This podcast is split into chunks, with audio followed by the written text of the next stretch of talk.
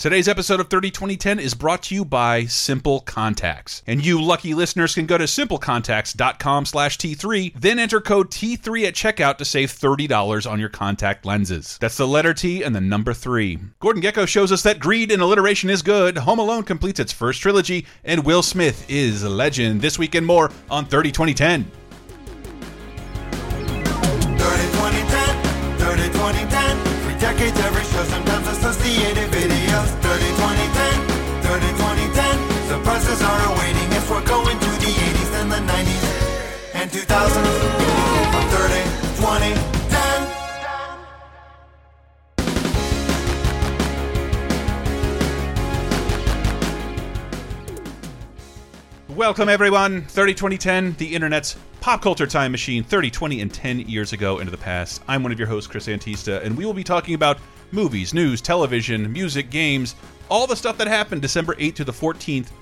30, 20, and 10 years ago. That's 1987, 1997, and 2007. We'll show you where we were. But who else is with us today? Uh, I'm Dave Rudden, and I have a headache in my eye. and who else? Throw Diana Goodman from the train. Hey, we got a combo there. We're no- there's no Matt this week. I assume he would have also had to throw Mama from the Train Yeah. reference. But, Exactly. uh, he, has, he has provided notes for a lot of the movies and shows. So That's we'll true. Drop Yeah, his there opinion was something. It's like he had to say something. He had to tell us. So it's not just people. I think he's actually in Hawaii right now, killing my wife, Oh. So and then I got to kill his mom. So rest assured, it's not just the thoughts of people approaching their 40s uh, about what happened uh, during this week in history. Uh, but we will start, as we always do, in 1987.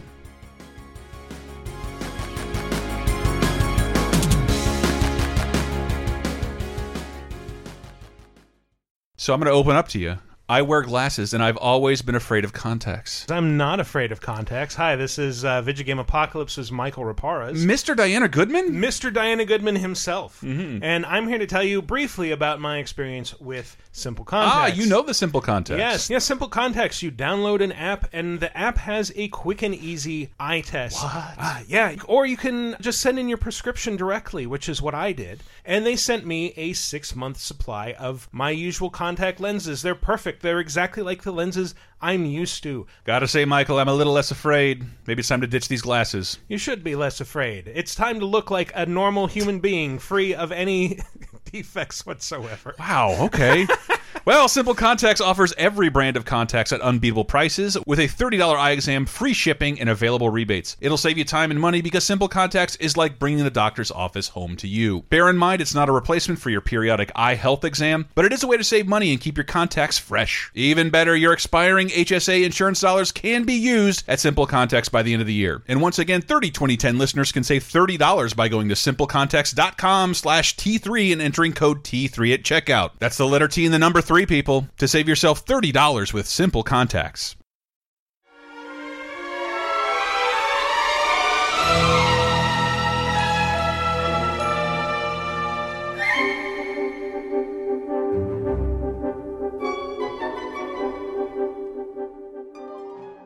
So yes, 1987, December 8th through December 14th. You want to start out with a little bit of news, Dime? Oh 'Cause You're gonna have to Oh, give context to most of this. I do not remember because the first Intifada begins in Palestine, running through Hello, 1993. Hello, Intifada. I didn't know that was going to be the joke made about the Intifada. Yeah. Yeah. So, so you remember how, like, all through the 80s and 90s, there was constant, like, some Palestinian kids are throwing rocks at Israeli Mm-hmm. forces, and the Israeli forces are shooting rubber bullets at them, and then someone dies, and everyone's upset, and I there's do. fighting.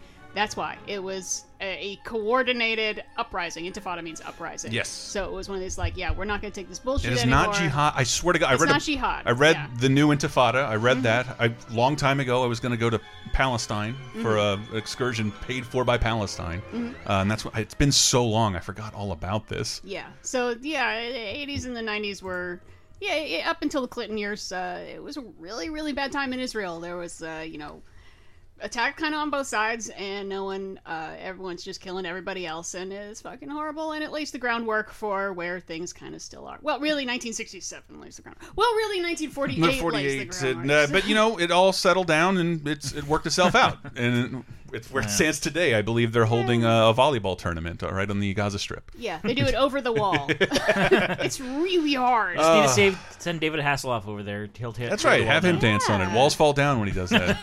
this is all a very cute way to joke about that predicament. Uh, Also, on December 8th, Reagan and Gorbachev signed a medium range missile treaty. And this works. There's no more missile crises or Nope. angst about missiles being shot anywhere.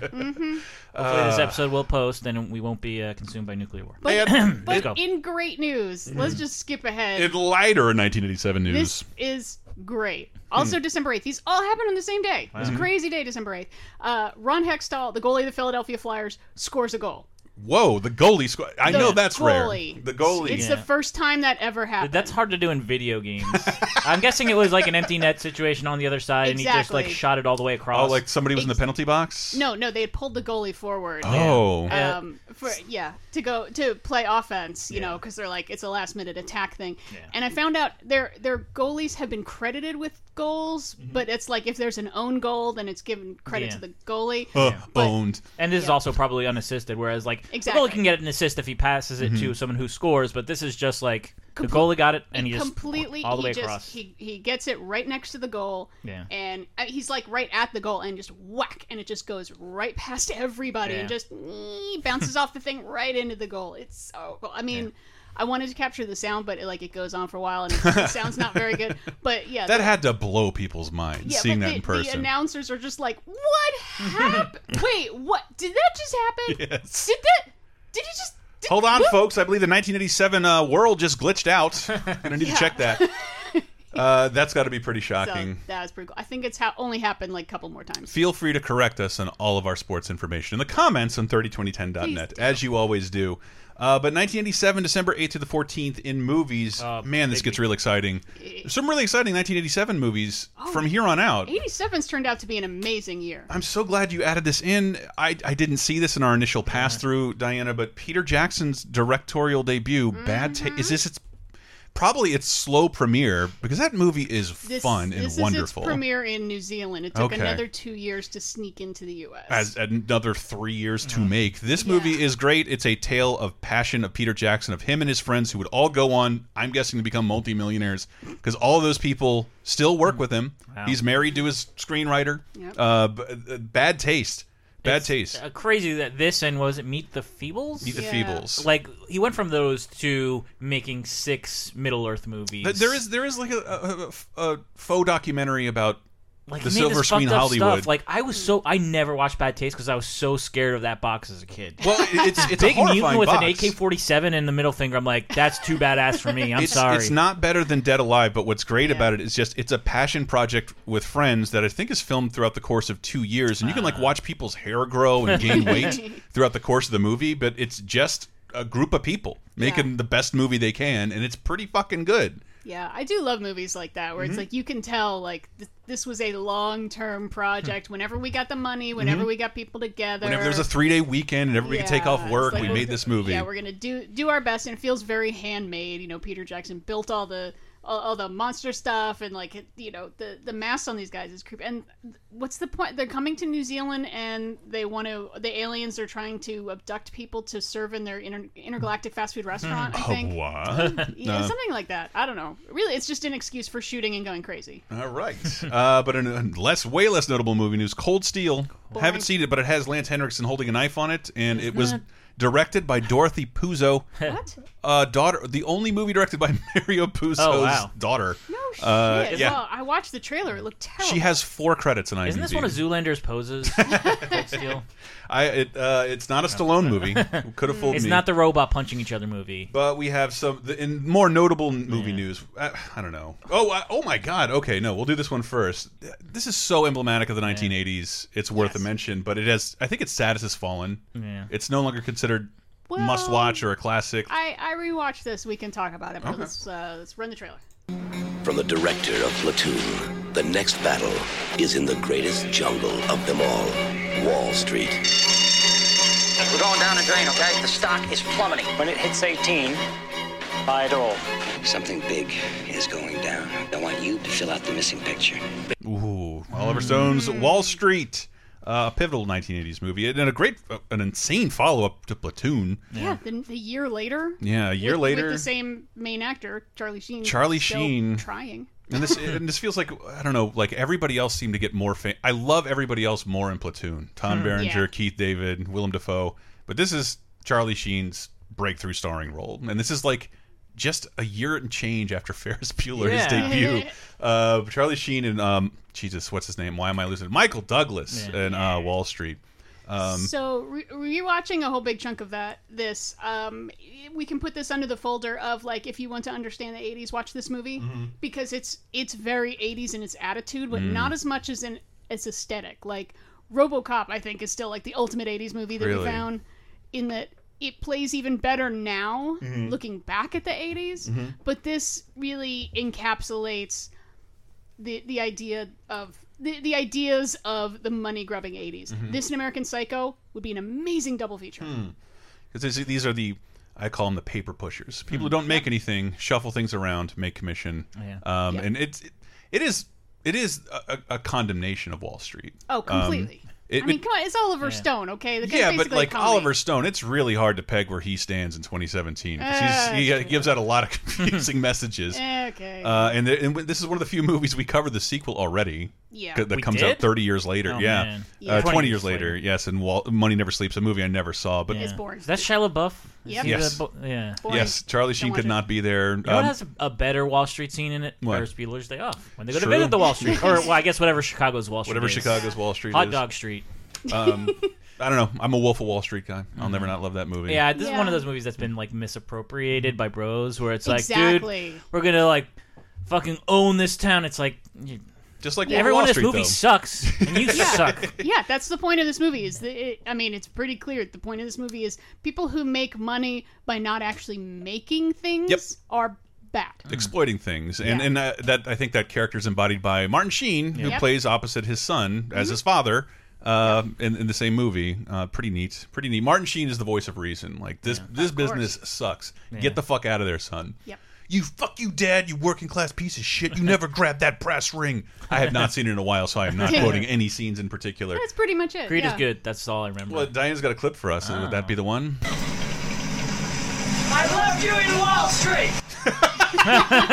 what a trick! Is that Hot Shots Part Two? Man, Hot wow. Shots Part Two. That's amazing. I, f- I didn't get that scene when I saw it. I watched this movie endlessly. Okay, th- this is like my favorite joke in Hot Shots Part Two because it's Yeah. a it's a multi-level joke because the point Hot Shots Part Two the uh, It's whole it's moved past a Top Gun reference and is a reference to Rambo and Cool as Ice. right, but now they're going upriver on a boat, which is Apocalypse Now reference. And then while he's narrating being on the boat, it goes over to Martin Sheen narrating being on a boat. Who's passing his son on a boat? who started Apocalypse Now, and then they pass each other and yell, "I loved you in Wall Street." That is Diana. You get the Spirit Award for this episode. I, that forgot was all about that joke. I have to. That was Matt. Oh, Matt, Matt threw this in for me. Thank you. Oh, Matt. attaboy, Matt, uh, from the grave. Uh, but but that's Wall Street is not, even though it's the most, most notable movie, it's not Yeah. number one at the box office. R.I.P. Matt thrown from a train somewhere. Uh, that belongs to this little movie directed by Danny Hores DeVito. Who the hell are you?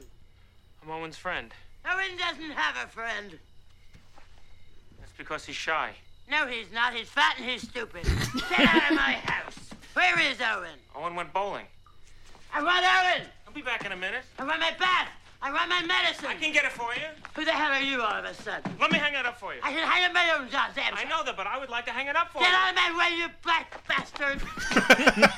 I watched this movie last night, and I spent like ten minutes. Like, why did she say black bastard? That's fantastic. That's fan- and this is so weird because this movie, I grew up, it was shit on by like every critic Oh, and so movie good. fan. Yet, unlike Wall Street, Yeah. it was played on like any burgeoning cable channel could get the rights to throw Mama from the train. Yeah. Yep. Uh, and it was on all the fucking time. Owen. Yeah. Owen. But man, yeah. So I mean, I guess it's like it's it's a it's a short movie, and it kind of just like skips around a bit. But I just really like like I think Danny DeVito did a great job directing it. Like Mhm. the Mhm. shots that they use and the cuts that they have are really good. But just yeah, the Someday we'll say it when Danny DeVito directs. He makes awesome fucking films. Yeah, I forget. I don't know if he wrote this. I don't think he did. But like, this movie is so great as a writer. Like, Mm-hmm. they got all like, they cover writer's block really well, and they cover like bad writing, which is like I I put a clip in there of my fa- uh, the class that Billy Crystal teaches in this movie. Maybe we should set up the whole movie first. No, it's- please, please. It's Danny DeVito is taking Billy Crystal's writing class, and he's not doing that well. And Billy Crystal gives Danny DeVito advice meant to uh, to help him write better. But what Danny DeVito takes it as is you should kill uh, my Billy Crystal's wife, who is successful and kind of stole uh, Billy Crystal's book idea. That's right. And, And he doesn't, but he's on the he's and present he when doesn't she kill her, but she falls off the boat, and da- Danny credit DeVito for it. says he killed her, Mhm. and then says, "Now you have to kill my mother," because he was inspired by a uh, Hitchcock By a movie. Hitchcock that, movie, Yes. Strangers on a Train, which Chris is Cross. Yeah, if I if I commit your murder and you commit my murder, there's nothing to tie us to the other murders. So you- you'll have a great alibi, I'll have a great alibi, and we'll we'll get away with it. Yeah. That's the kind of remake I want to see more of. Yeah. I I love when you take a serious movie and remake it as a comedy. Yeah, Hmm. I mean, this can never be be remade because like. There's, you could text somebody, or you can't fly to Hawaii and not have it known that it's you. and that's I'm, I was looking at that in the trivia that Orion had needed to get the strangers on a train is in the movie Right. in order to be able to do that they had to get permission from Warner Brothers like fuck you no and then like uh, excuse me sir Orion still owns the rights to Arthur and if we want to make that sequel to Arthur too so they traded Oh, uh, that's cool. I love Arthur that. they, they traded Arthur for Hitchcock which is a which is a bad deal You Bad kill my deal. franchise, I kill yours. Chris Cross. uh, but uh, yeah, I love how bad writing is represented in this movie. Like Owen's a terrible writer, Mhm. uh, Danny DeVito's character, but his, his class is amazing. I love every scene that's in his class, and this is like the very first time you see uh, Bill- Billy Crystal's writing class. Dive! Dive! yelled the captain through the thing. so the man who makes it dive pressed a button or something, and it dove. And the enemy was foiled again. Looks like we foiled them again, said Dave. yeah, said the captain. We foiled those bastards again, didn't we, Dave? Yeah, said Dave. The end. fuck that is fantastic that is fantastic Her just committed selling like this is so good. this is I mean Yelled it through the thing. I feel bad for bad writers who Danny don't have the Preston medium of being podcasting yet. Um, but that's a di- that's a dig at me. Uh, but and are- uh, yeah, he has another classmate. And the funny thing is, I think at the end of the movie, everybody's published. So like, Yeah. there's this guy who has a book, "100 Women I Want to Pork," which is like Kathleen Uh. Turner, uh, the girl across the hall, and the Oriental Laker girl. That's what they said in the movie, not me. Jesus Christ. Okay, moving out of movies for 1987, December 8th through the 14th, we have television. Um, what is oh, this? can I just throw in uh, no. the writer Stu Silver? Uh, he mostly uh, TV, uh, bosom buddies and soap, um, but he's credited for the first half of Good Morning Vietnam. I Oh, think okay. that was taken over by someone. Also, Anne Ramsey got a Best Supporting Actress nomination. else. Anne the- Ramsey, Ma- Mama Fratelli. Yes, and it- what's amazing, she's only 57 years old in this What? movie. She died the next year at 58. Oh my god! 'Cause she the movie had- predicts it. Yeah. she looks like Yeah, it's crazy. if you've seen The Goonies, you know who this is. well, woman like, is. like apparently she like she didn't have that Owen Mhm. sort of speak until like she had cancer of the esophagus, and then she had to have like part of her throat and her tongue removed, and that's why she had that. But that's like it, g- it got her more work, which is like That's- that's put, you- putting your affliction to good use. That's I how you make cancer in a lemonade. Oh my god! Oh my god. That's amazing. Like she didn't know totally deserved it for that. Like it's amazing how you can hate her, but then she's like the brief times that she's nice to Owen, you're like, you are so adorable. Well, back to TV, 87. Good segue. Uh, na- December 8th to the 14th. This is crazy. On December 10th, this is according to the wiki, uh, the Ninja Turtles cartoon debuted in syndication. Mhm. I think that that's that can be kind of disputed because you might not have seen this. Uh, yeah, I think we may have talked about this two months ago because Mhm. that's yeah, because there's different times like when did it premiere on Saturday morning, when did it premiere in syndication. Uh, but yeah, my, uh, Matt really went all out with clips, so we, we should it's I play mean it's super important. I uh, what, we do a lot of this stuff on our sister show Laser Time, but in terms of the most resilient things introduced within my lifetime, Hmm. there's not much bigger than Nintendo and Ninja Hmm. Turtles. Star Wars, Star Wars is going to be the biggest movie at the box office. So is Marvel and DC. Those are all. Those were all th those superhero movies predate my father, Mm-hmm. uh, but Ninja Turtles is a phenomenon that I've been on board with the entire time. Mm-hmm. The new show is good. I love the show. I love the figures. I love the movie. Uh, 87 after 84 what the 84 comic debut Mhm. uh, from Mirage Eastman and Laird's TMNT which is just this giant send up of edgy uh, edgy indie comics Yeah. Mm. that's totally lost in what we know the Ninja Turtles in, as now which is just pulpy funny cartoon Yeah. characters but that the whole the name was a joke it was making fun of contemporary comics 3 years later that joke was gone and it's just this kid friendly phenomenon uh, I believe Matt gave us a clip here That'll never get old. Yeah.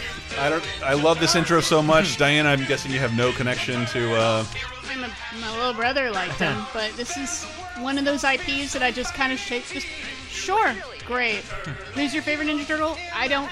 It just- what? I, I think like on the Eh? just kind of a punchline on the tip of Johnny Carson's tongue. The Teenage Mutant Ninja Turtles. Can you believe this is popular? Like, fuck you. This is the, if if you if you're not on board for this, you are officially part of the old wave. All right, I'm fine with that. To be ninja teens. This intro is so rad, and the show would never live up to this animation. God, I love it so much. Uh, but the, the debut of what is this? Uncle Phil as Shredder? Yeah, I guess that's in the first like miniseries. Yes, because it launched like most other cartoons with, Yeah. I'm guessing, a multi-part oh, pilot. No, I guess uh, Matt got a different clip. This is an episode. Uh, Oh, where Shredder thinks he's Michelangelo? I brought back some takeout, so like, let's get down and pick out. Look at Shredder. Where? Where? Yo, let's scarf some pizzas, compadres. Just where do you think you're going? God, I love. that's, that's the late great Phil Avery, Uncle Phil, the Shredder. Uh, I was just in a Brooklyn pizza parlor, and it's like half decorated with like the Ninja Turtles were such a merchandising phenomenon immediately, Yeah. with no real definition of who they were. So they really leaned heavily on pizza. So they were able to like wallpaper their pizza place with just Ninja Wow. Turtles posters talking about how great pizza That's is. a bit too on the nose, I think. It's Yeah, just- your pizza place is. Uh, It, it looks like a, it looks like Ninja they were Turtle merch. advertising for free for indie pizza places. Yeah. I, I don't know. I just thought that was fucking bizarre, but possibly. I always Ninja thought that Turtles was the worst. Like that's something they do in the new movies where it's like, hey, let's get pizza and go to the Knicks game or whatever, and they get Domino's or pizza, and it's like you're in New York and you're getting Pizza Hut. And I love this on the 11th. I, ugh, I, Hmm. I missed uh, some Christmas specials Mm-hmm. because they aired the day after Thanksgiving, which, Uh. like, dude, you gotta. Your Christmas specials belong on the 30th and afterwards, and on, some of these have already out, aired. man. Uh, but two classic specials aired on uh, December the 11th. Yeah. Charlie Brown Christmas and Dr. Seuss's How the Grinch Stole Christmas. Yeah. And then So- my brief yeah. primer, if you love Christmas specials, it is so odd that these are right at the beginning. Mr. Magoo has the distinction of being the first ever Christmas special. Um, and the next year is Charlie Brown's Christmas. And then the next year is The Grinch. And it's and so I I love that. Whenever we watch Christmas specials, you're just watching what your parents were Yeah. introduced to. It's great. Uh, so those two aired. And two terrible cartoons came to an end. Uh, Dinosaucers. And these were both so short-lived that I'm pretty sure we talked about them back in September. We but did. I want to. Yeah. These clips are worth playing again, especially Dinosaucers. Oh, which Diana is, loves I, it. I love this. Love this uh, intro. We used to be four ordinary teenagers. Until one day, we met some new friends from out of town. They were called Dinosaucers. this is so great. So dumb. Uh, I love I can't believe it only lasted three months, and Me that's not being sarcastic. Because Like, how is this dinosaurs- different from Ninja Turtles? Yes, and this is some. This is things that two things that kids love. Yeah. Yeah. Outer space shit and dinosaurs, and you combine them. Mm-hmm. Congratulations, you're geniuses. but somehow your idea only lasted two months. The other one, I can understand why nobody would want This to is watch the two months of this.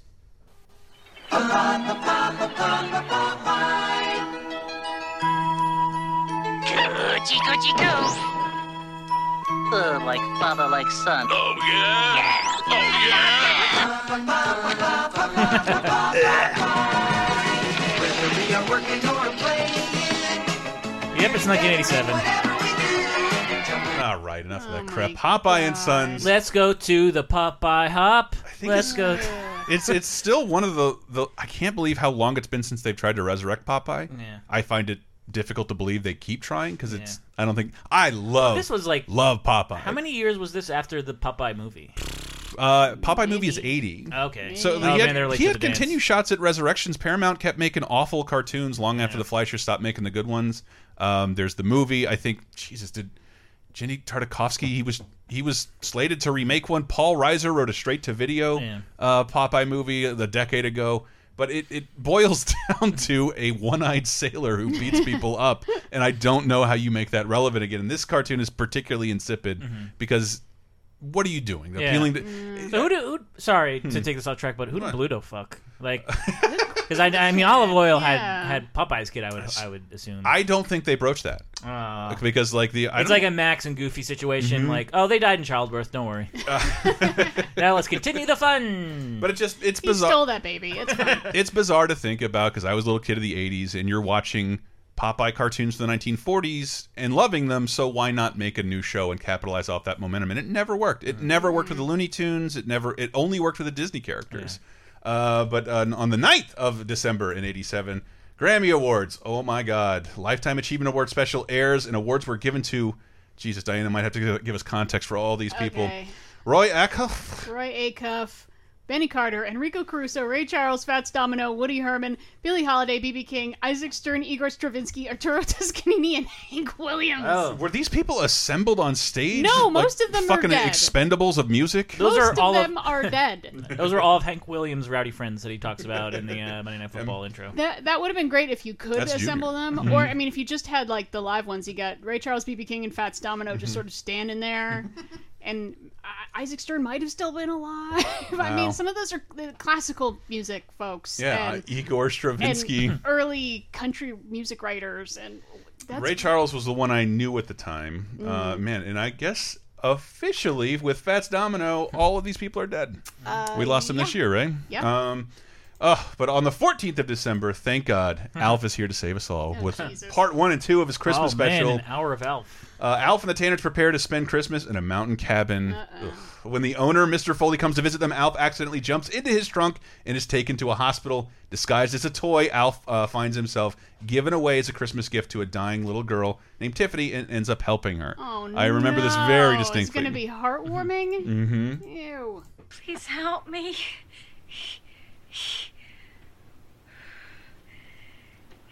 Denise, Dr. Gordon Shumway.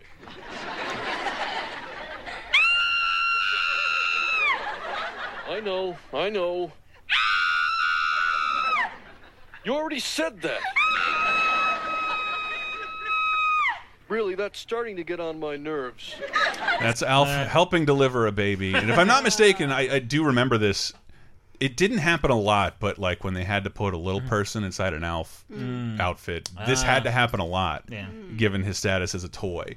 Uh, and, and that it's mostly filmed off location of the Tanners, the, the Tanners I mean, puppetry residence. Because out like on a production level, Alf couldn't go that many places because the floor had to be raised so high. Uh, love Alf. I mean, I guess it's like a like holiday episode trope Mhm. where someone gets separated from the family and they have mm-hmm. to like get back to each other for Christmas because Oh, mm-hmm. Alf was snowed in. I hope some of our friends visit us. Linda Ronstadt. well, I just remember the previous year's Alf uh, Christmas episode mm-hmm. was Alf and Wally getting trapped in a car in the Oh. snow. I'm gonna. I need to. I need to cut you open and sleep inside you for warmth, Alf. The only I'm reason I remember that is because last year my girlfriend had a Christmas party Mm-hmm. and we had a white elephant, or no, it was Secret Santa, Mm-hmm. and I was given Alf season one on DVD. Mm-hmm. Wow. And what was hilarious is that it was already opened, so they I think they ordered it on Amazon Uh-huh. used. And then when I opened it up, it had the little am- like sometimes you can get a little Amazon like thank you note or whatever, Mhm. and it said Happy Christmas, Grandma. and I'm like, oh, this was someone else's gift that they sold back to Amazon or I something. mean, you joke, but we will be the grandparents given an Alf box set Yeah. when we're like Dude, in our I'd love it. seventies. I mean, I kept, I kept that DVD because I was like, I, I immediately watched that Christmas episode. I'm like, I gotta check it out. And we don't have the data on the games released during this period. Yeah, nothing really. I mean, I, it's, it's a bit too late at this point. We I do. say. We do have some new New release games. information for music. Um, Diana, you know this better than I do. Hmm? New releases: Inside Information by Ferner. Uh, that's Foreigner. And uh, You're Living All Over Me by Dinosaur. Dinosaur Jr. goes back to 87. Huh. But uh, number one is Belinda Carlisle's Ooh, Heaven is a Place on Earth. Oh, the yeah. Ooh was my emphasis. Uh, but that is number one. That'll take us out and stay. But stay with us, people. We will travel into December 8th to the 14th in 1997 as soon as we get back.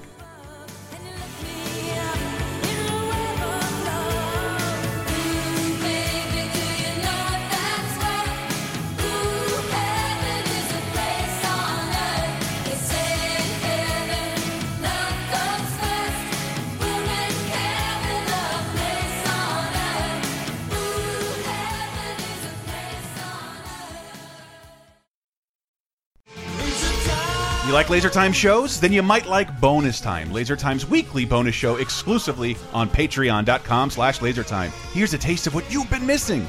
But, uh, yeah, got my got my got our tree. Do you have like There's- a real tree or? It, you've been here for like two hours. You Yeah, haven't it's right seen it. It's I like know, the I- biggest thing in the house. But is it a real tree, We- or did you get a just get one? we that, always get a real tree, Dave, as of last year. Yeah. Um, as Start of last fake year. ones. Keep forever. It's No way. They, uh, they don't like the smell. Got to have that smell, baby. Thing, What about? Do you have the generic like the balls and the Oh, yeah. that kind of stuff? I, out there? you were not. I were you didn't look at Did it. I not bitch hard. about this? Like all I wanted. What do I want? Generic, reflective Oh, I do glass balls, and hmm. they don't fucking exist. they don't exist. I don't want opaque. I don't want glitter. I don't want stripes. I just want reflective, Yeah. boring glass balls. Ace Hardware is the only place I found them. They get plain You glass balls. kids, did you ever want to just bite into one of those? Yes, of course I did. I think I've asked that every year. I know but Or get my sister's head stuck in it, like she's Dale. Yeah. Yeah, and, and then Something about it. punch her like, through it. Those look delicious. I wanna I put know it they're on- just pure glass. I want to put it on your head and then crack it with my fist. Get bonus time, Laser Times weekly, full length, uncensored, and ad free Patreon exclusive podcast, as well as full length movie commentaries, wrestling and cartoon video commentaries, the first season of Talking Simpson, and more at patreon.com slash lasertime, starting at just five bucks. You'll help us live, and we'll do our best to help you never be bored again.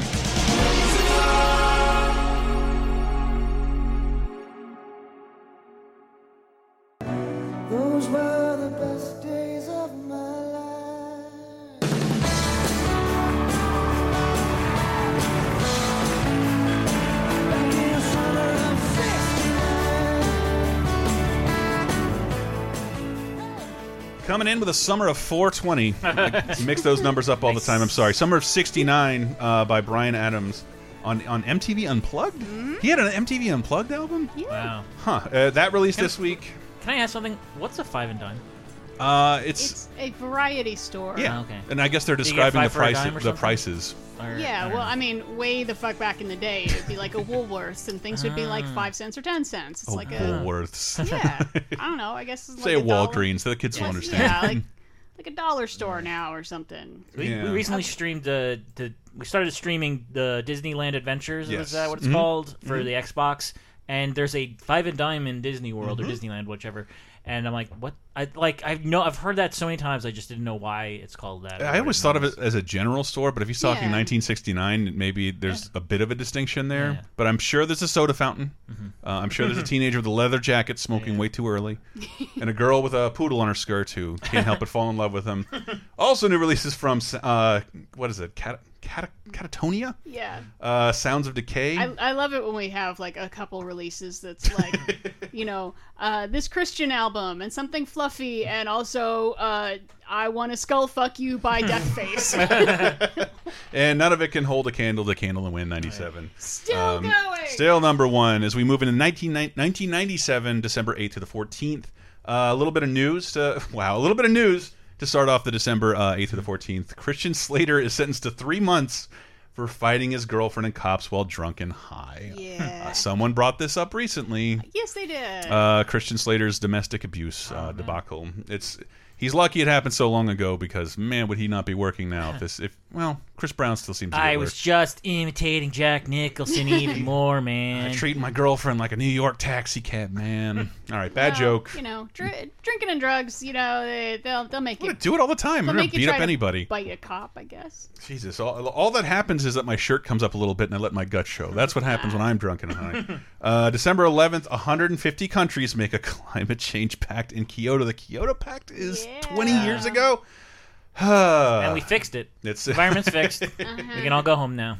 uh, that's another thing that I believe the current Also, your home's underwater, but you can go there. Didn't the Bush administration back out of that too? Yeah, we did. Um, yeah, I don't know what it is with the Republicans. Why do you not want to make a commitment? Who benefits from not helping the environment? Well, think of all the money we can invest in it and help businesses that try to fix this I'll, shit. I'll never understand that at all. I, I, like, it's going to cost too much money to retrofit stuff. What about broadband internet? like, that's going to cost money too and help you in the long run. And it's a bet. It's better than the little sucky tubes you have to use in a bank or the movie Brazil. that's a way better solution. Are you going to piss and moan about that and try and back out of bandwidth, like high speed bandwidth agreements? I think anyway. big pneumonic tube is in it, it has them in their pocket.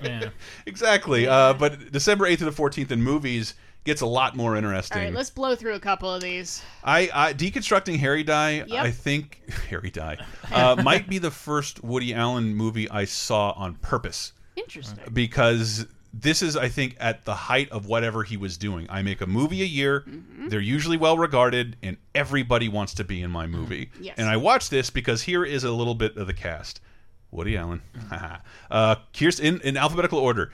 Kirstie Alley, Bob Balaban, Richard Benjamin, Eric Bogosian, Billy Crystal, Judy Davis, uh, Mariel Hemingway, Amy Irving, Julie Kavner, Julie Louise Dreyfus, Tobey Maguire, Demi Moore, Elizabeth Shue, Stanley Tucci, and Robin Williams. And Robin Williams' role is awesome because he plays That- a blurry man. I had forgot about that part. I was going to just talk about how this is yes, Woody Allen does a movie every year. This is about him being a cad, and he's fucked. Over, No. he's fucked well out of women and also fucked them over. Mm-hmm. I guess it gets a distinction because he's always been very clean Mhm. up until this point, and this has like swearing and boobies and blowjobs. That's what I remember about it. I watched it at the time, and like the second scene is just Elaine from Seinfeld being fucked from behind Wow. in, in a stable. Oh, This but- girl's young enough to be my daughter. Oh, I forgot about the Like, Robin that was Williams jarring. scene. Yeah, the that's, Robin- that's totally It's, it's, what? It's, Just that it's was two. Mo- it's about. It's about Woody Allen's character, but also the characters in this book he's writing, and I think, uh, or screenplay he's writing, or something Yeah. like that. And Robin Williams plays a character in the story who can never be in focus. so it's it's a pretty neat lo-fi scene, I thought, and I think I, that's the only reason I saw it because I was so into Robin Williams. Yep. Uh, but that's a notable movie for richer, for poor or poorer. Tim That's- Allen, Kirstie Alley. Nope. This I feel was like they've made a million movies together, but this might be the only one. I, I thought this was like just what the glimmer coming off the rose of Tim Allen because he could do no wrong. Everything he did seemed at this point, home from Home Improvement to the Santa Claus, he had signed a deal with the devil Yeah. or Disney to make millions on everything he did, and the public hated this fucking movie. Well, yeah, it's This time around, he had no box office power. so ob- obnoxious rich people hide out with the Amish. Mm-hmm. I, That's what it is. I have trouble. it's finding Witness, but it's a comedy. I mean, I guess I'm going against what I just said in the last segment about Mm-hmm. let's take serious movies and remake them as comedies. Um, I just don't know. Maybe they're too obnoxious. I think I the, don't know. the, Amish, the Amish were real hot at this point because they had just done Kingpin too. Yeah. Yeah. I'm, I'm talking about the Amish like they have like an agent. Like I think to make a hack joke, you could make fun of them all you wanted in media, and Yeah, they'd they never know. Yeah. Yep. There's no advocacy group to complain for them. it's like how we make fun of the deaf all the time on this show. And this comes from Bryan Spicer, the director, hot off of the Mighty Morphin Power Rangers movie. Whoa. Uh, but we also have Jesus. This is interesting. Home Boo. Alone three. It besmirches the good name of Home Alone 2 Lost in New York. it's I I've only seen bits and pieces of this, but I could not have been a bigger Home Alone fan. Hey, we've just streamed this on our YouTube channel, the Home Alone games. They're wonderfully awful, and we have uh, our, we're supported by Patreon. Patreon.com/slash LaserTime. We watch movies with you. A lot of shit that relates to 30 2010. There's going to be a vote on what we watch as our final Christmas movie. Do not oh, vote for this, please. This is I want to see it. I've never seen the oh. whole thing. I don't. If if Macaulay ain't there, I ain't either. I can recite both Home Alones by oh, heart. I- totally. But like, I don't and this want is to the see third of how many movies, Diana? Do you know how many Home Alone movies there are? Six? There are five. Five. Oh, it's there are close. five. And I, think either the fourth or the fifth one is a reboot, sort of, where it's Yeah. again it's Kevin McCallister. It's like just be a different kid. or kid, a because this is a different kid, and it has the distinction of not being set on Christmas. what oh. Yeah. this makes it even worse. Why would we watch it on Christmas then? I don't know why it exists, but still written by John Hughes. Yeah. What? Wow. Dude, he he wrote those Beethoven movies like into his grave. I don't freaking believe Some it. I, it makes me want to read a biography on him because what happened? Like Yeah. you shepherded your own projects, and then he kind of left his career writing Beethoven and Home Alone sequels. Yeah. Uh, very very strange. I will say that's actually kind of smart that they took it away from Christmas because Yeah. I would say Home Alone is less of a Christmas movie than Die Hard. Like people always joke, "Haha, Die Hard is a Christmas movie technically because it's at Christmas." It's the Home Alone Christmas. is a fucking Bugs Bunny cartoon Yeah. that happens to have Christmas elements in it. Like I remember, No, I would, go, I remember going to like Sears or a local video store. They're playing Home Alone in July because who cares? At the time, Home Alone was played all year round. yeah, like that. That thing was in theaters way past Christmas. Yeah, well, we'll talk about that next week. Yeah. When a movie was really successful in '97, it didn't have to come to home video in what's now like three months. Yeah. it would it could wait a whole year, and Home Alone did. Yeah. so you couldn't. By the time we were able to watch it, we were watching it all year round. Yeah. But dude, there's the first Home Alone, especially. There's a dickload of Christmas stuff. I- in it. the I know. ending is all Christmas. But that's like you're wrong. It is. Yeah, sorry, it's you're wrong. not what I. I don't associate that with the movie with Christmas. tri- I associate it with like crazy trims shit. his own tree, buys presents for his, decorates everything. The What- reason they're gone is because it's Christmas. He uses the ornaments to go. goes after to see them. a Christmas choir. There's so but you much could, Christmas you in could Home easily set this in the summer because it's about being left behind by your family. That But could I- happen at any point. But I why why why only make money at Christmas? The reality is, is that there's it's more. It seems more likely at Christmas because everybody's moving around. Mm. And I've always meant to write like, dude, the amount of steps Home Alone takes to where the parents can't get in touch with Macaulay Culkin. There's Yeah. like ten steps in the first movie, whereas there's like two in the Mhm. second of how they how exactly he gets Home Alone. It's fucking brilliantly constructed. Love Home Alone. Don't watch the third one unless you vote for it on patreon.com slash This is laser time. the it might be the screen debut or one of the very first roles for Scarlett Johansson. That's true. Yeah. She plays one of the sisters. Oh, and I, they're not the wet bandits or the sticky bandits. They're mercenary hitmen. Shitty bandits. Under contract from North Korea Oh, no! in, in 1997. Getting all those uh, elements for a, a nuclear bomb. and everything everything I read about it, like what this this with taking the McCallister kid portion out, this seems insane. Like sneaking in nuclear codes. What the fuck? Uh, no, they're just working for pinball North machine Korea. parts. Screw you guys. Um, but and into the Did you have bigger a clip for that? I, I thought I, I saw it in the Gmail. Sorry. Oh no, I did just because this to me is really funny because I 'cause I didn't think it went to theaters. If this, I guess I was probably too old because the I think the backstory of this was like they still very much wanted to make another Home Alone, but Macaulay Culkin was sort. We're going to make you a teenager, Mm. and like this doesn't make sense anymore. You Yeah. can't have a 17 year old. I mean, they can do it now where Macaulay is the dad. Yes, but but they but he had kind of I don't want to act anymore. Yeah. So they had to rewrite it for this. It did come to theaters. It made two hundred and thirty million dollars. Whoa. I don't remember this coming to theaters at all. I feel like this. I would have known everything about it. another Home And I movie. like I I look I know the least of this one because I know there's one where it's French Stewart and Mhm. somebody else says the uh, bandits, and then there's one where it's a reboot. May- that may be the same exact one. Uh, but anyway, I think they're extended McCallister family or something like Oh. that. Someday we'll dig into it. But what I like to get is what I usually look at is like how did the critics respond? Because the critics were kind to the first Home Alone, like very Oh, kind. yeah, They loved people it. liked it. Um, and and remember these. I had to tell somebody. This, I think Matt was like, I never watched Home Alone two. I'm like Home Alone two. In the top ten of highest grossing movies of all time in a pre Transformers and Avengers world, it's it was there forever. Yeah. Uh, I saw that movie just as many times as I saw Home Alone one. Yeah. So I'm again shocked I haven't seen this, but I wanted to see how critics treated Home Oh, Alone yeah. three because it was theatrical. So we I have a clip of Ebert and Siskel and Ebert talking about the film, and you'll never guess that one of them loves it.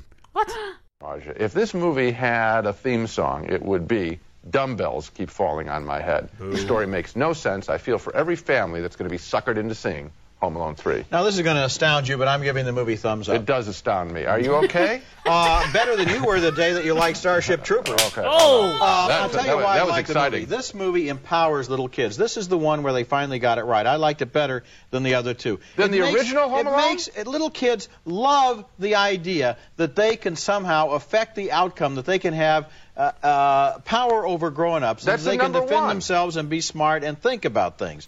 All right, Ebert. I've rarely ever side against Ebert. That is the worst He said argument. it's better than the first day, Yeah. so you got to take that to heart. We've, I think, pulling up some of these clips, we've really learned Mm. that Ebert cuts so much slack to kids' movies, and he's like, "Well, kids Unless they're will North. like it. Yeah.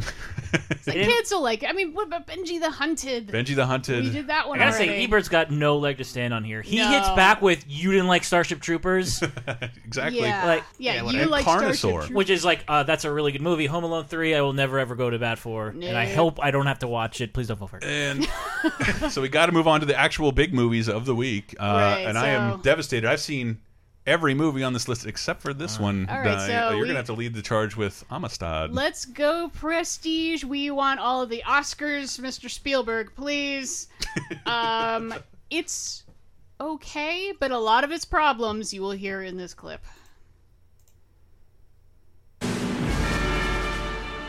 They were first detained by officers of a survey brig off the coast of Long Island. Can only assume that the charge is murder.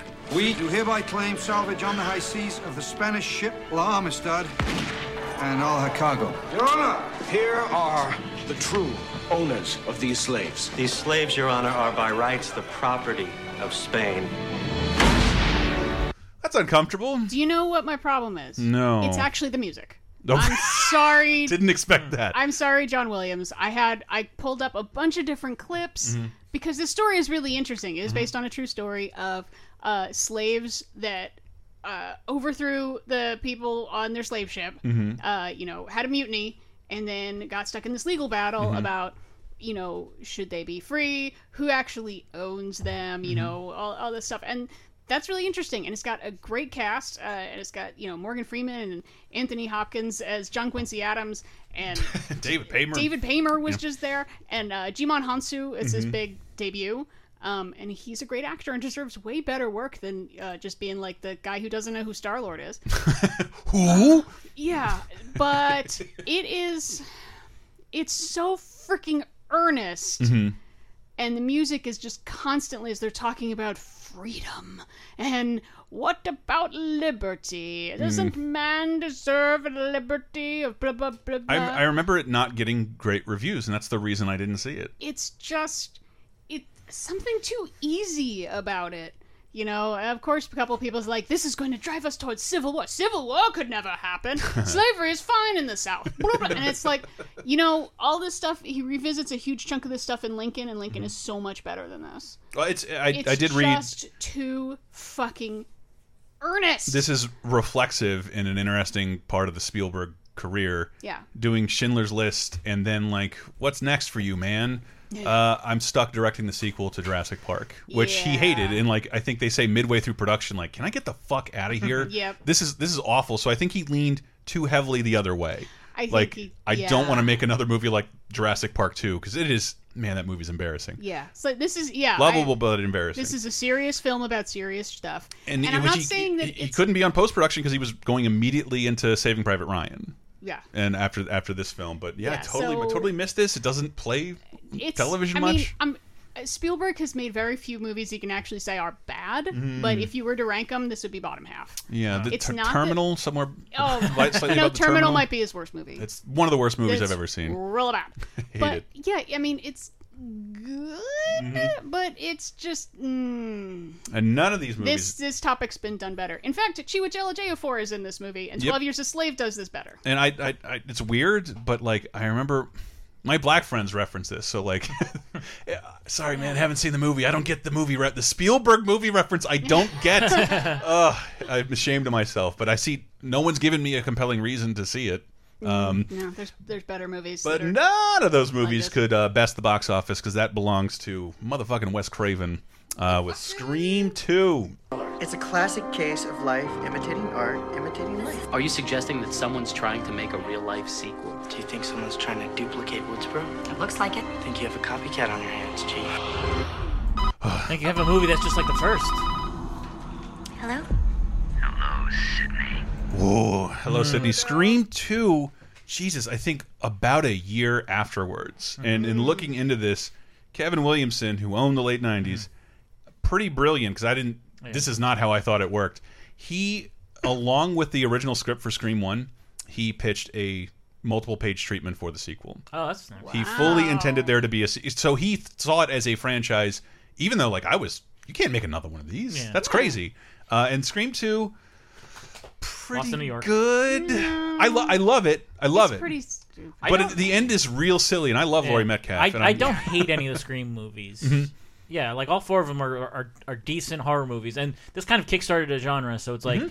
I feel like I gets a couple bonus points just for doing that. And it's Mhm. like, well, how do you make a sequel? And then they part of the rules in this movie are what happens in a movie, Right. what happens in a What horror happens sequel. In sequels. Yeah. So I guess that's kind of part Someone of from my the first problem. and it, all that shit is really good. Is that- No, I, I love I, it. I like when the self-aware stuff doesn't point out that it's self-aware. That's that's part of my problem with the first Scream.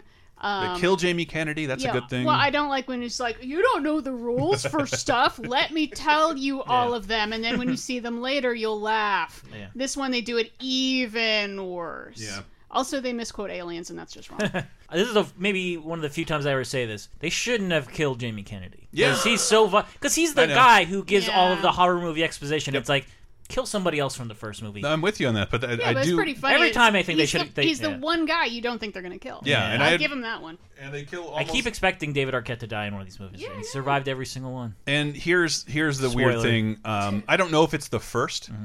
Uh, it's one of the first films to leak, who have its script leaked on the internet. So up until the end of filming, they had they rewrote the ending because that was part of the charm of Scream is that there's a you know a trapdoor secret ending that you don't see coming. They had to rewrite it so that my least favorite part of the movie is who they reveal to be the killer, and also that. I, I love that they like remember Liev Schreiber is shown in news footage for like four seconds in the uh, uh, original film, and he's like a huge character in this film. Before he's famous, Liev Schreiber, guy looks like me, even though I look worse now. Um, but he's a main character in the movie. I think he was originally one of the killers, uh, working with other people. But he's the hero of this film against Aunt Jackie, um, the newscaster murderer. Aunt Jackie and Timothy But it's the result of trust him. having to be rewritten uh, as a result of leaks and still wanting to surprise its audience. Very strange because, like, I don't think most movies would bother to play into that now. Nah. Yeah, if you wanted to spoil the movie for yourself that bad, you're probably going to end up seeing it. Uh, but it's Scream 2, far and away the number one movie this week at the box office. But moving into television of 1997, December 8th to the 14th, on the 10th, the Real World Boston finale. Yeah, we forgot to. I forgot to mention this back when it started, Mhm. but man, real world seasons back then would go for like six months. Huh. Was this the one where they were given jobs? They they started doing that the previous year Okay. in Miami, uh, Mhm. but this was still when I think the show was still. I was on uh, board. Pure. Mhm. uh, I don't know. I don't know when it stopped. Like maybe Hawaii. I remember or- Hawaii when the first someone hadn't gets naked immediately. It hadn't quite caught chlamydia yet. Yeah, it wasn't about like let's get loaded every single night. Let's get drunk and hook up on camera because in, 'Cause in that the first three airtime. seasons they like they kind of cut around that. They didn't want to tell you people were hooking up in the house. But I think I love the trajectory of that. The second season is where I jumped on the real world and remember like what does John do? Well, he can't perform country music in uh, in Venice, so he watches a ton of TV.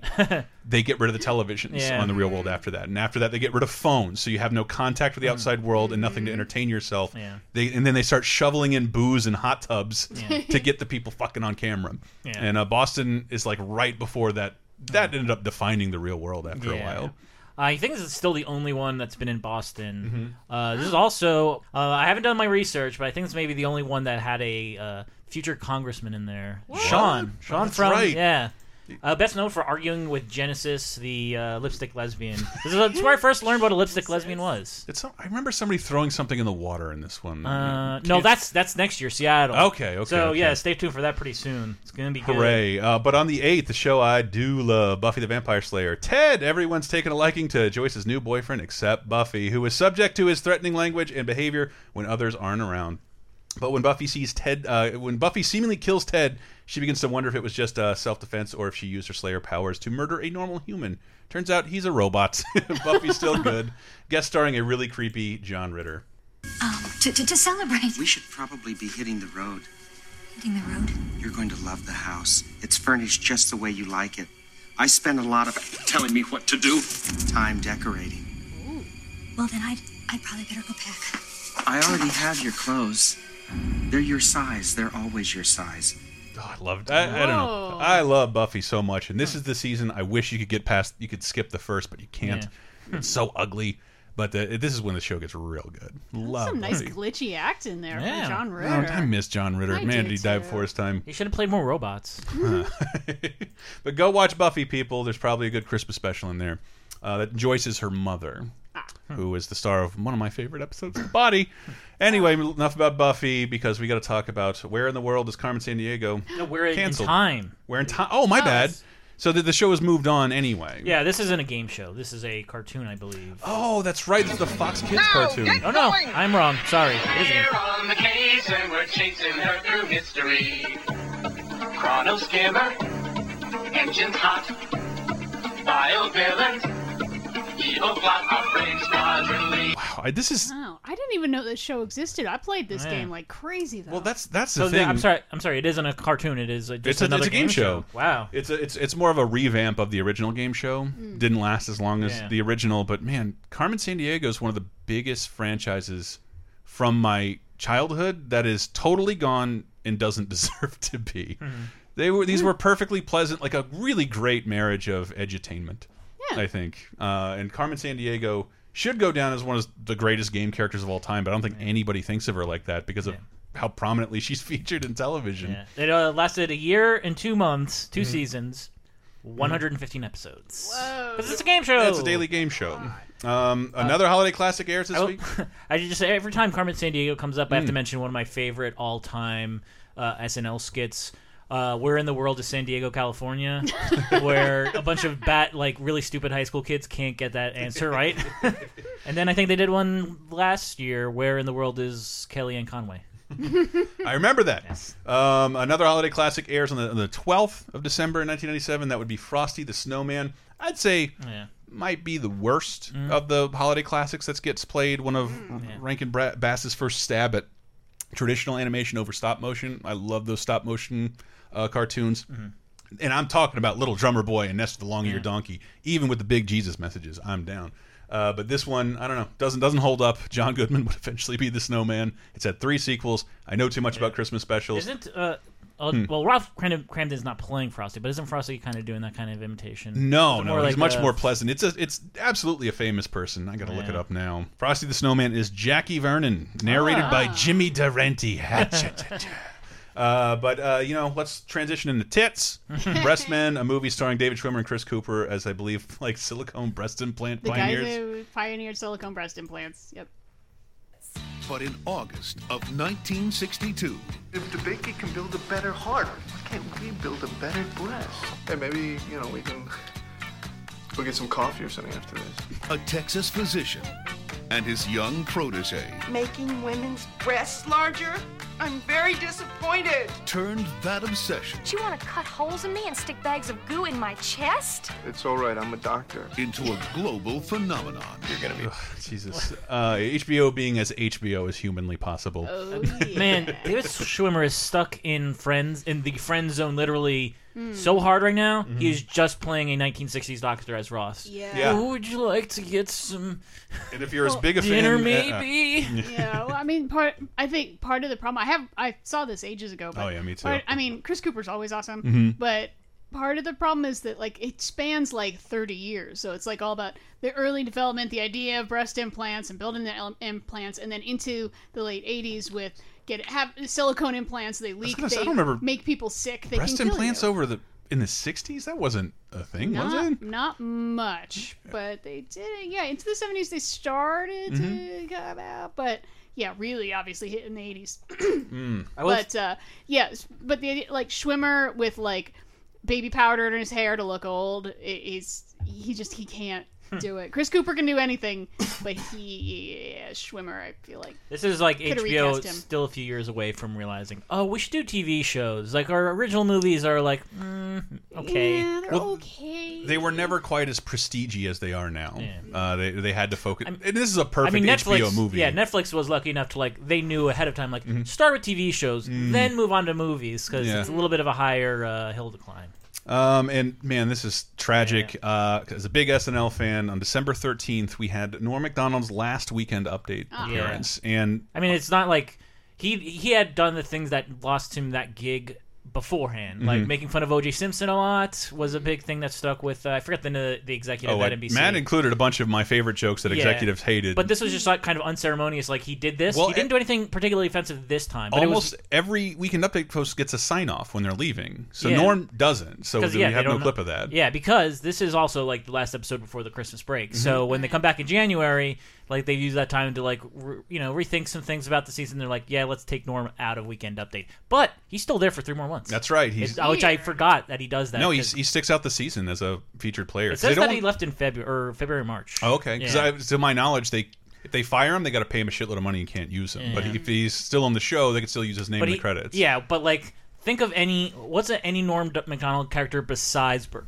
Reynolds. I mean, that's the story of Norm, I believe, Yeah. is the weekend when he got weekend updates. He's like, I'm not going to be in any of your stupid sketches, all right? Yeah. So don't fucking write me in there. Yeah, and that's like his last three months are like awkward because he's like in these skits, and once in a Mhm. while, like he'll say like I think in his very very last episode, someone says like I don't like you very much, and Mhm. then Norm says, Yeah, people in general don't like me. you can't tell if he's actually like. Matt included a couple of classic Yeah. Norm weekend update moments. While in the hospital, Michael Jackson had his room specially decorated with two huge photos of Shirley Temple. But don't get the wrong idea here. Michael Jackson is a homosexual pedophile. And these are those are the kind of jokes that NBC Yeah. fucking hated, but mm. they're quintessential to who Norm Macdonald is. Yeah. Like these non-clever, horrible punchlines. The nation is still reeling from Thursday's bombshell announcement that Lisa Marie Presley has filed for divorce from Michael Jackson. According to friends, the two were never a good match. She's more of a uh, stay-at-home type, and he's more of a homosexual pedophile. So over and over again, like NBC's like, Norm, we don't like that, and just keeps on doing it. Fortunately, that was the last time. You know he's a homosexual pedophile, right? You understand?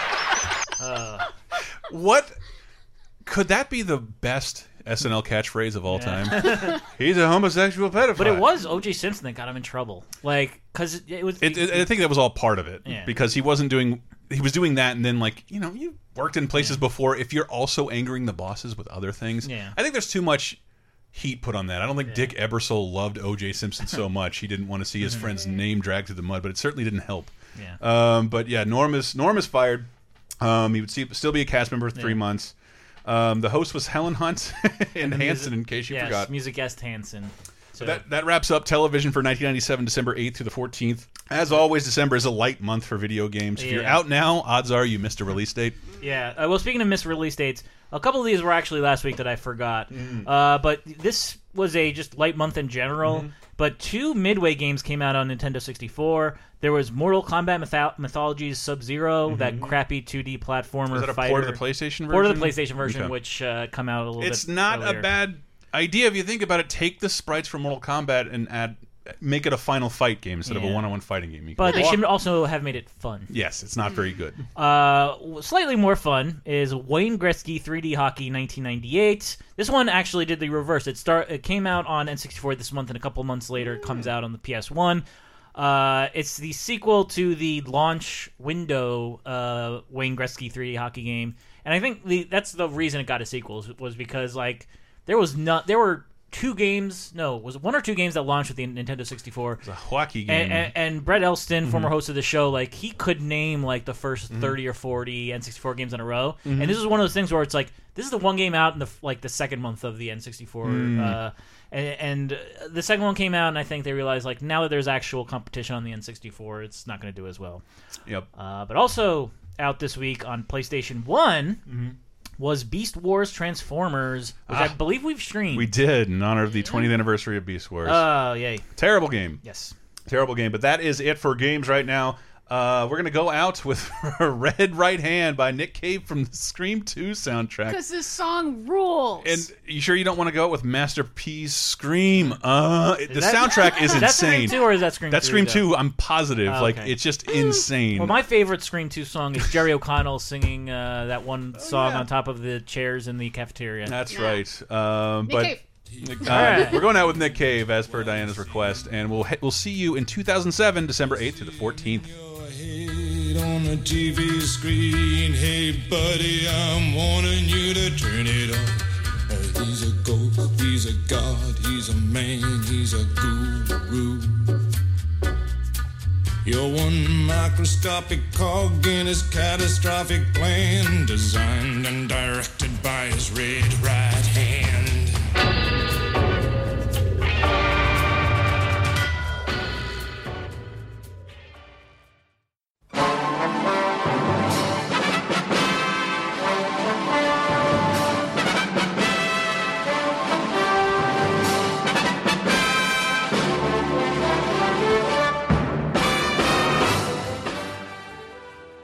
Mr. and Mrs. Internet and all the ships at sea. It's time for Diana's Classic Corner. We look even further back in time this week to see if there's anything worth a watching.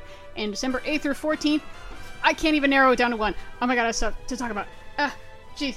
Okay, okay. 75 years ago this week, uh, 1942, we had A Night to Remember, but not the Titanic one, the Loretta Young one, so no one cares. Uh, there's also Johnny Eager, which is a pretty good film noir kind of movie. I guess. I honestly, I mostly know it from clips from uh, Dead Men Don't Wear Plaid. None of this is interesting because 50 years ago this week, 1967, that's when stuff gets good. I've got th- four solid recommends. Um, let's start with the easier recommend. Uh, December 12th, 1967, Guess Who's Coming to Dinner is released. Uh, Spencer Tracy and Katharine Hepburn. Uh, Spencer Tracy had died the previous June, uh, so this is his last movie. And it's I mean, they're dealing with race, but in a very old Hollywood sort of way. Um, it is what we would call problematic now. I feel like in that um, pretty much once the old white guy puts his foot down, that's the end of the movie. Um, but you know, Sidney Poitier's charming, Katharine Hepburn's charming. Everyone's you know it's charming. It's like it's it's something you can debate angrily with people. So you know, I think it's well made. I, I like it. Anyway, that doesn't matter because we also have uh, a couple days later, 1967, In Cold Blood, the film version directed by Richard Brooks, uh, the adaptation of the Truman Capote book. One of the few adaptations that like really captures a book really well.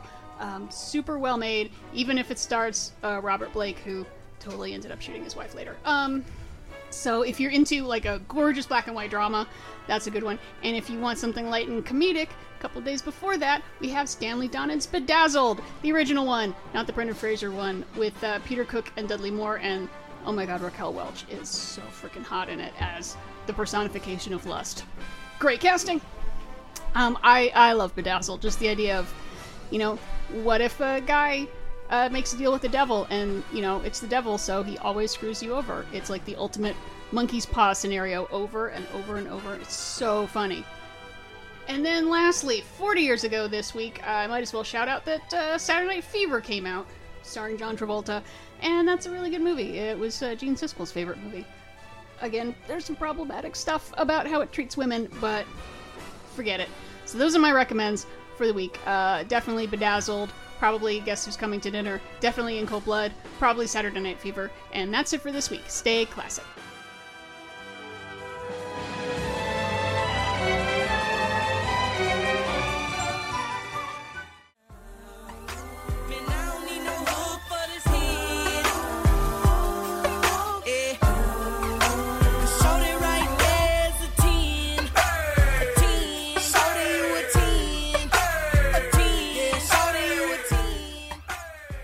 Coming in with Shawty is a 10 by The Dream off of Love Hate, his debut released this week.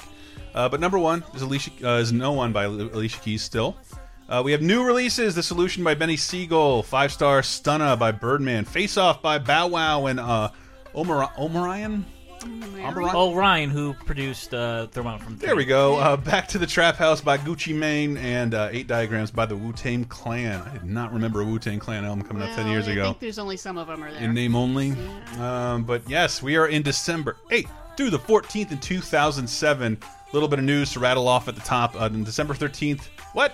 The Mitchell Report is released, naming uh, 89 Major League Baseball players who used steroids, including Roger Clemens. Not Roger Clemens. Yes, Roger. Was this that like uh, Senate reports? Yep. Like, why did the government get involved in baseball? I still don't Yeah. understand that at all. In Roger Clemens' defense, he was still under hypnosis from The Simpsons.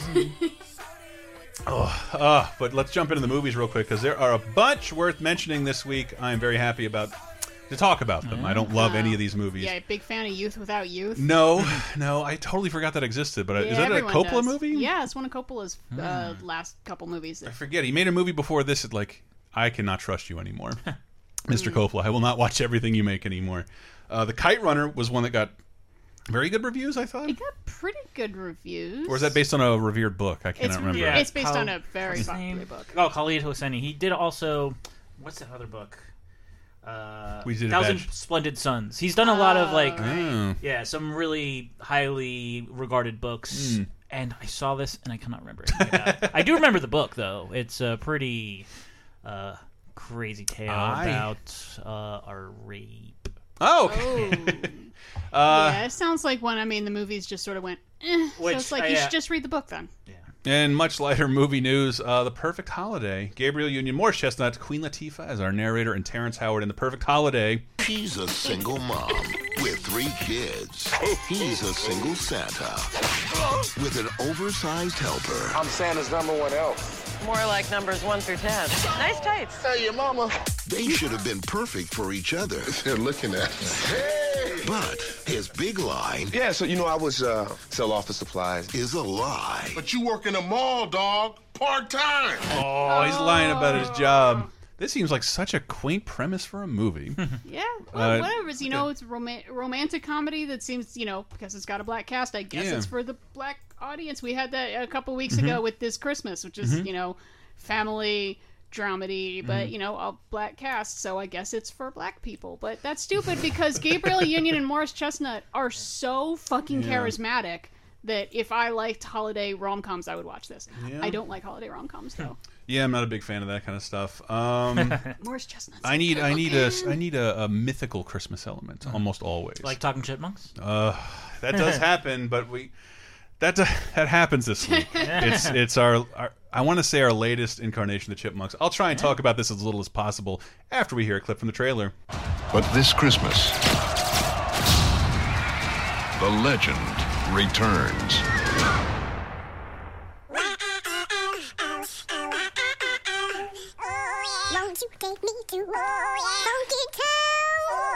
Town? You guys knock it off? It's three in the morning. Funky Town. Alvin? Won't you Alvin? me to Funky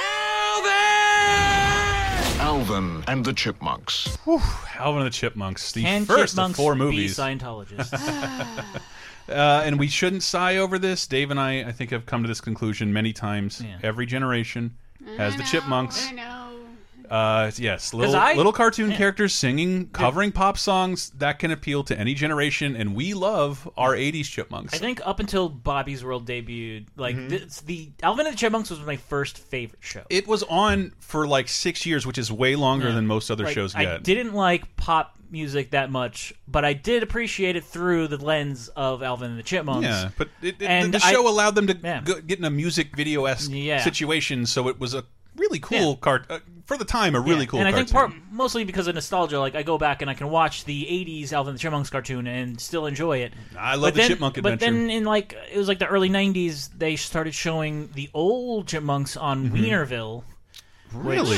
yeah, like they would play, yeah. Batfink and all these old cartoons, and they were all like so dreadful. Batfink is so bad. And I remember like not, I hated the 1950s or 60s Alvin Yep. and the Chipmunks, and then yeah, that's where I realized It's a one season wonder. Not a, not a big deal, but the Chipmunks have had a best selling album almost every decade since Yeah. their inception But in the yeah, 50s. like I'm sure my parents loved, or not my mm-hmm. parents, but I'm sure like a, a generation older than mm-hmm. me loved that 50s, 60s Alvin and the Chipmunks, hated the 80s one and what it stood for, and, and, similarly, I hate what this one's about. hmm And but it can't be denied. People love this movie. Yeah. They've had four films. They mm-hmm. do great. Three, Kids, three squeakles. three squeakles. Because kids are dumb. Undiscerning. I can will we say. Yes, okay. I'll be Undiscerning. honest. Jason Lee is a perfect Dave Seville. Like, has that look. He can say Alvin. He's got it. He's got it. Uh, Perfect Dave Seville, which is normally the the role of Ross Bagdasarian. I love talking about this. That the Chipmunks is still one of the only like independently owned things ever. Yeah. Like Ross Bagdasarian Sr. created them in the 50s. His son now owns them, and along with it, if you look, there's a new show that's been renewed mm-hmm. on Nickelodeon called Alvin and the Chipmunks, and it says created by Janice. Oh, I forgot her last name, but that's mm-hmm. the wife of the creator. She was the director of Chipmunks ah. Adventure. Their only credits are Chipmunk stuff. It stays in the family. Uh, I think Ross Bagdasarian Jr. played guitar for the ah. music in this Yeah. movie because it's it's it's in, it's a family thing. That's so weird to mm-hmm. think about in a in a franchise world. I want to see the the dramatic biopic about that. About like, there's the one son who, you know, actually he wants to become a doctor, and they're like, "No, you've got to help the family business." I'm sick of. We try- have to make the chipmunk son. I'm sick of trying to live up to your squeaky voices. I- I can't take it anymore. If- I want to save lives. If you made that movie, I'm pretty sure they look like dicks. Uh, and they cut, and I remember like yeah, because it was a sort of family funded thing. It's- like well, they it's- they put the bank on the first Alvin and the Chipmunks movie way back when. They had, Mhm. yet they had to cut stuff out or cut Mhm. like parts of the story out because they couldn't afford to make. they couldn't afford to movie. make it. They they exploited people who were on strike Yeah. to while they were on strike to make this movie because they're not like a normal corporation. News just in: Alvin and the Chipmunks animators are underpaid. They're not Paramount. You can't guilt them into paying fair wages to people because it's a small family business. Like, yeah, if you don't like it, fucking leave. We, we don't make anything else but the Chipmunks. Yeah. What do you want from us? But this was like, I mean, I don't think since this the Chipmunks have never been bigger. I And- think that this they might be bigger than ever because of yeah, these- I mean, because now they have like they're they're multimedia. They can Mhm. have a movie, they have a show, but they also have video games, have including video uh, we games. did we streamed the Kinect uh, Alvin and the Chipmunks Chipwrecked game. So I think that's the third uh, Kinect exclusive. We sweat our asses off for Yeah. you for your your entertainment. Um, Jesus, the chipmunks. yeah. the chipmunks will never go away, and I'm not sure that they should. Yeah, like- I would have. I, I think I would have been more into this. And you know, granted, I haven't watched this, so I don't know how much they do it. But I feel like they lean way less heavily on like doing modern hits. No. like because oh really? Because I thought I thought like the the all of the uh, licensing fees would just like make it. I guess I think they eventually went there because the Chipettes are introduced with like a pop song that's still on the charts in the Yeah. next movie. Uh, but this is Justin Long, forever now known as Alvin, Ah. uh, voice of Alvin. Also- Why did you pay a name person that much to make his voice unrecognizable? I don't Hmm. get it. Um, but at least I guess it bought David Cross a house. Because so- there's a, there's a cartoon there's a cartoon on the air right now. Alvin's voice, Ross Bagdasarian Jr. Th- I- it doesn't matter. I love that story of like David Cross. He, he was in Chipwreck, and all he did was he played a guy in a duck suit on a boat. Yes. And they needed to do more scenes with him and bring him back. And he's like, I have other professional obligations. Put somebody in that costume. It doesn't matter. And they're like, No, it has to be you. It has to be you in this unseen in this costume, and he called them out while on a publicity tour to guarantee he never has to do those movies again. I hope we all have that profession, that kind of professional luck one day. Uh, but a much more notable movie, number one at the box office, I believe, uh, it, the number seven highest grossing movie of 2007, Will Smith in I Am Legend. My name is Robert Neville. I'm a survivor living in New York City. I haven't seen another person in three years.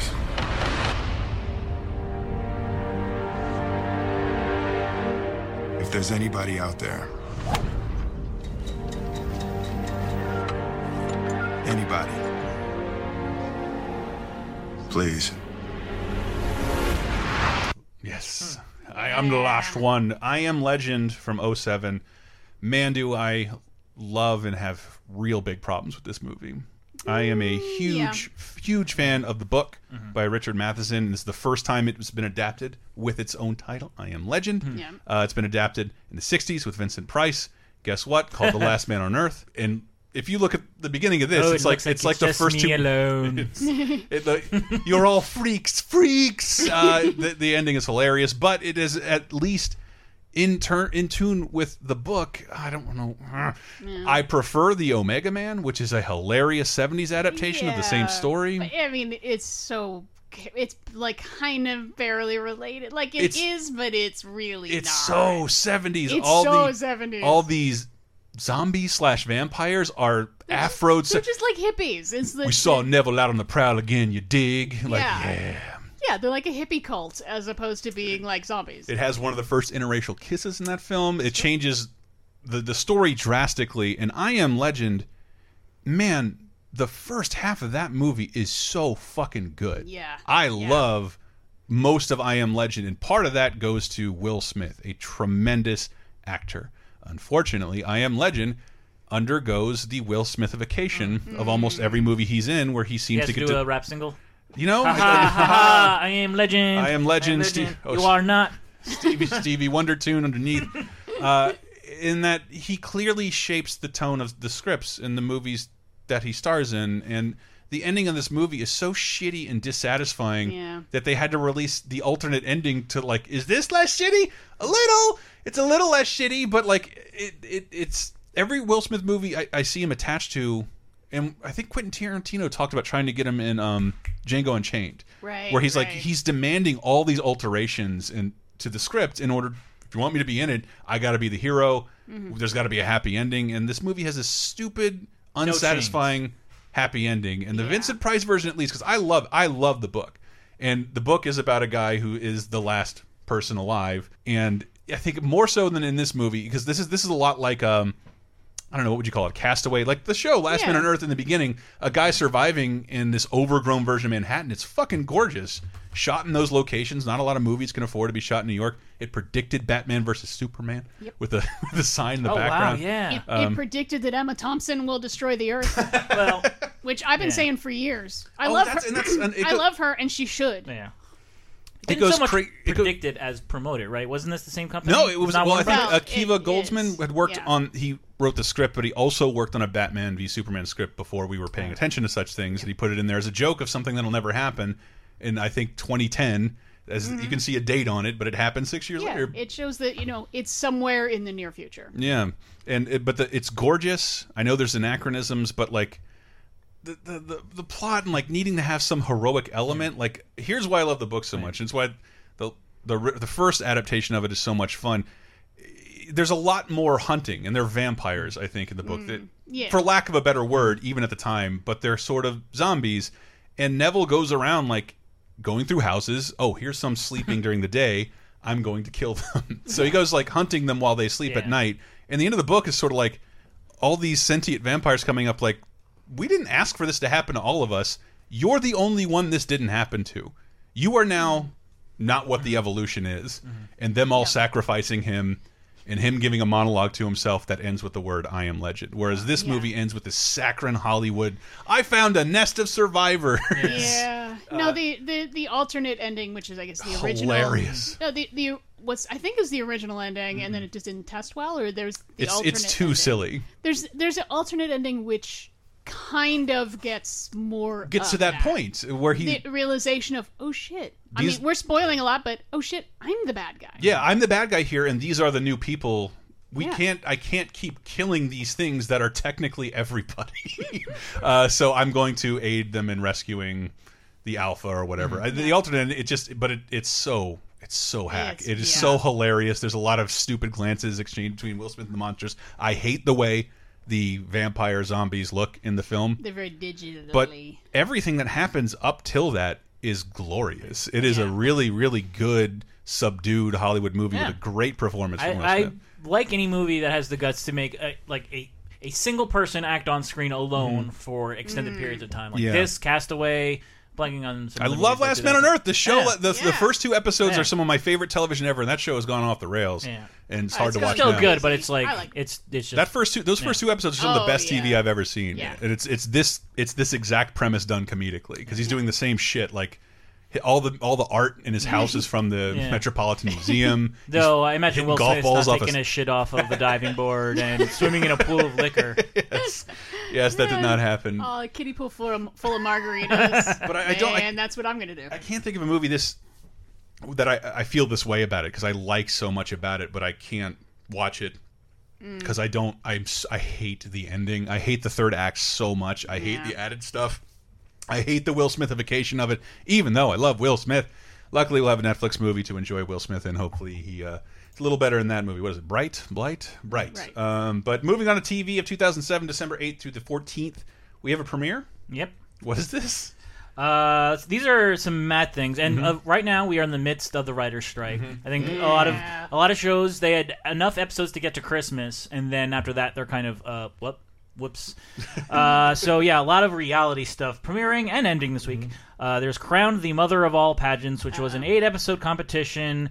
Uh, where which featured multiple mother-daughter teams working together as pairs to win a beauty pageant competition. Ran eight episodes on the CW from December 12th to January 30th, 2008, uh, and Matt included a clip. If winning a beauty pageant is heaven, prepare to take a trip to the other side. 11 proud mamas. This pageant is going to bring us closer. I will fight harder knowing that it's for my daughter. Teamed with their little darlings. I'm book smart. That is not my daughter's forte. And the gloves Wow! of awe. What if, you know, Hugh Hefner asked you guys to do like a mother daughter pose? I would totally do it. Oh, so garbage people, the show. Look at me, look at me. In the show's defense, I expected it to be like kids, like like JonBenét Ramsey's all across the board. No, exploitable scumbags. Yeah. Uh, but we were we were not yet at the era where they would become uh, Yeah. the next Though, celebrity and in- hawk energy drinks Since to it's us. CW, it makes sense. Like, oh yeah, let's get let's get more hot teens in there for high schoolers to like. But in, in, in co more comedic news, scripted news, Yeah. and this reminds me that Diane is going to appear with us on an episode of Laser Time about alternate Christmases. Yeah. Should this count? Uh, the rare Kwanzaa special airs on Ooh. Everybody Hates Chris, a show I couldn't watch because it was on a network I didn't have. Aw, it's, Um, it's a fun show. Yeah, it, it, I think it's syndicated somewhere. I, I don't Yeah. know. Is it worth checking out? No, it's I totally love, worth. It's I love Chris totally Rock. worth checking out. I I really like it. But in the episode Everybody Hates Kwanzaa, Chris's dad uh, decides the family will celebrate Kwanzaa this year instead of Christmas because it's cheaper. uh, and here we have a clip from that. Here's your corn. What am I supposed to do with this? You husk it, and then we make hats out of it. You know, to keep the blue-eyed demons out of our heads. Whatever. Look, can I have some money to buy a Christmas present for my friend Monica? Well, I'm afraid that's not in accordance with the principles of Kwanzaa. Or my father's cheapness. Well, she got me a gift, so shouldn't I give one back? Absolutely. Here. Give it his corn. Oh, give her some Old Spice. I can't believe there's something that Terry Crews is in. That I, I, did, I just I've always wanted a better explanation of how to celebrate Kwanzaa Mm-hmm. because at least Diana sat us down and made us have a seder at some point, so I understand how that works. But I still don't understand shit about Kwanzaa. And if Christmas was doing its American job, it would be eating up other holidays and absorbing it into their own. Uh, and we should be celebrating some aspect of Kwanzaa. Yeah. And I want to, especially those outfits. God damn. Yeah. Get put on my dashiki, my We, we need some kente cloth up in here, yo. and then, uh, but uh, on the 12th of December, the Uh, finale of Kid Nation. Yeah, so I think we talked about this back when it premiered. Uh, this is kind of an attempt to make, I think, a kid version of Survivor, which that's a terrible idea right from the start. uh, but they Can wanted. you imagine the Yeah, paperwork? I- Call it lawsuit. yeah, but also it was like, can can a group of kids create a civilization without adult Mm-hmm. interaction or guidance? And there was some like you know they wouldn't like let the kids be in extreme danger and Mm-hmm. shit like that. Uh, but yeah, we talked about this a lot back when it premiered. But uh, Matt did give us a clip of it, so I'd like Mm. to see what this is all about. This is Bonanza City, New Mexico, or what's left of it anyway. The pioneers who ran this place back in the 1800s ran it into the ground. Lack of leadership and lack of will combined to leave this town completely and totally dead. But that's about to change. Now, 40 new pioneers will try to fix their forefathers' mistakes and build a town that works. It won't be easy. Pioneer living is tough. And the amazing part is, these pioneers are children.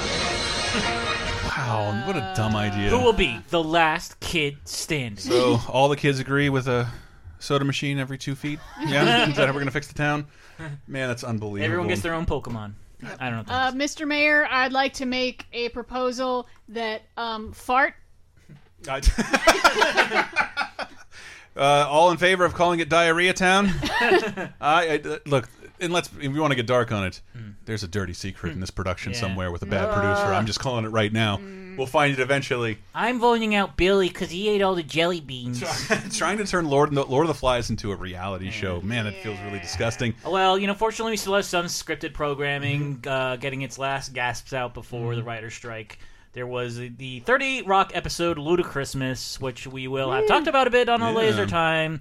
Uh, recent or that I think has already aired at this point. Uh, but yeah, it's uh, th- a bunch of the staff of 30 Rock have invented a new holiday, Ludachristmas, which is basically just Christmas but with crazier things going on, like debaucherous Christmas. Is this the first episode with Liz's parents? I believe so, yeah. And uh, Andy Richter, uh, who can't be told about anything after 1985 because he's got amnesia. Yep, and Buck Henry saying one of the filthiest things ever. Oh wow, I don't Yeah, have that I'll clip. get to it. But uh, this is Let, another. us play this clip first. I'd like to make an announcement. I just want to say that I'm really sorry for whatever I'm going to do at the party tonight, and I forgive all of you in advance for leaving me passed out by the elevator in my own gravy. Merry Ludachristmas, everyone! Are you gonna do horny Santa again, Frank? that was so funny last year when I sat on your lap. Yes, funny.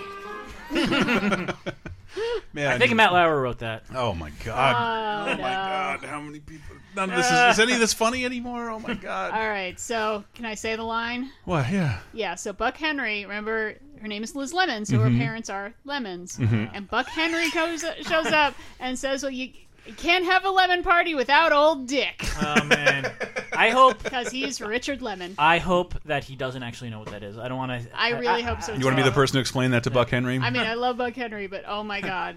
Buck, it's like three men just like you lying on a couch together and doing things.